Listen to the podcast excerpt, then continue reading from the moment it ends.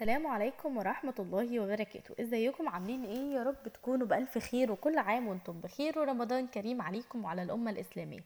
هيكون برنامجنا الجميل عن زوجات الرسول لأن زوجات الرسول صلى الله عليه وسلم كنا أكثر من مجرد زوجات وقعت عليهن مسؤولية عظمى بمجرد نيلهن هذه المكانة. كنا مرشدات ومعلمات دون رياء أو خوف ولا حرج ولا نفاق سواء كان ذلك خلال حياة الرسول صلى الله عليه وسلم أو مماته. ولكل منهن قصة ولكل منهن سبب ودافع من أجله تزوجها النبي صلى الله عليه وسلم. معاكم النهاردة أمل الغزولي وحلقة جديدة من برنامجنا الجميل زوجات الرسول. هيكون حديثنا اليوم آه، في هذه الحلقة عن زوجة الرسول صلى الله عليه وسلم زينب بنت جحش وهي زينب بنت جحش بن خزيمة الأسدية. أم أمها آه، أميمة بنت عبد المطلب. كانت آه، السيدة زينب متزوجة من آه، زيد بن حارثة ولكن الحياة لم تسر على وجهها المطلوب معه فذهب زيد بن حارثة إلى النبي يريد أن يطلق زينب ولكن الرسول ردها.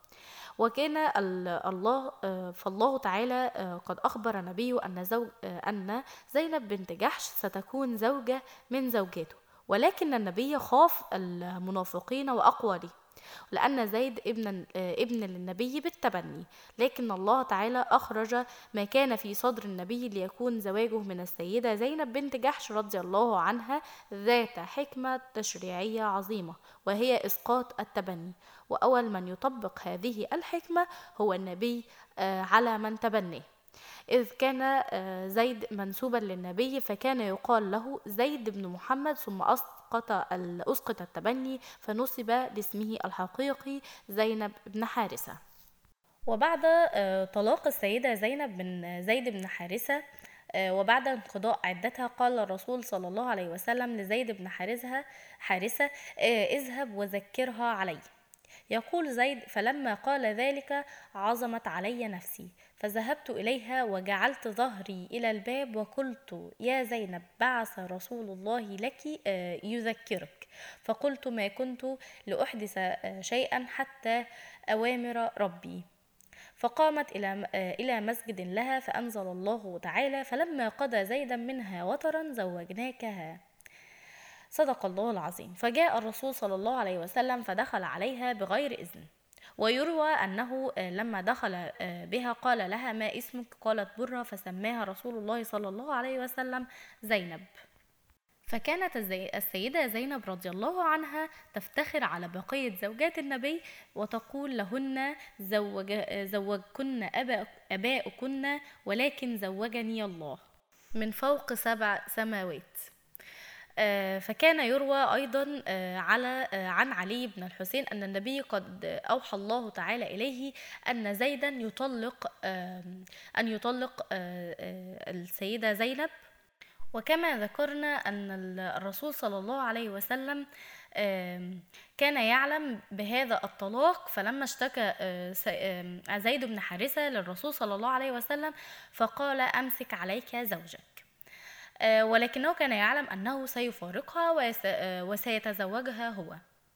كانت رضي الله عنها تحتل من المكانة العالية عند الرسول صلى الله عليه وسلم ما جعل أم المؤمنين عائشة رضي الله عنها تعترف بذلك.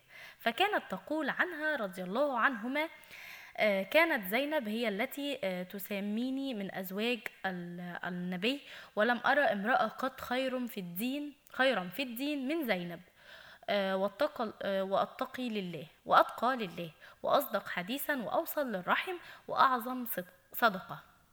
وأشد ابتذالا لنفسها في العمل الذي آه، تتصدق به وتتقرب به إلى الله.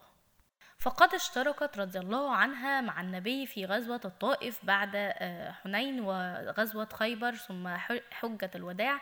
وبعد وفاة النبي صلى الله عليه وسلم ظلت السيدة زينب بنت جحش رضي الله عنها محافظة على آه، عهد رسول الله صلى الله عليه وسلم لازمة بيتها. ففي حجة الوداع آه، قال الرسول لزوجاته هذه آه، ثم ظهور الحصر. آه، فكن كلهن يحجبن إلا زينب بنت جحش وسودة بنت زعمة وكانتا تقولا تقولان تقولان والله لا تحركنا دابة بعد أن سمعنا ذلك عن النبي. فكانت السيدة آه، زينب دائما ممسكة وظلت جوادة كريمة آه، بعد رسول الله صلى الله عليه وسلم متمسكة بالزهد وعدم التعلق بالدنيا ومتاعها. ووصفها الرسول صلى الله عليه وسلم بأنها أواهة فقال لعمر بن الخطاب إن زينب بنت جحش أواهة فقال رجل يا رسول الله وما الأواه؟ قال الخاشع المتضرع.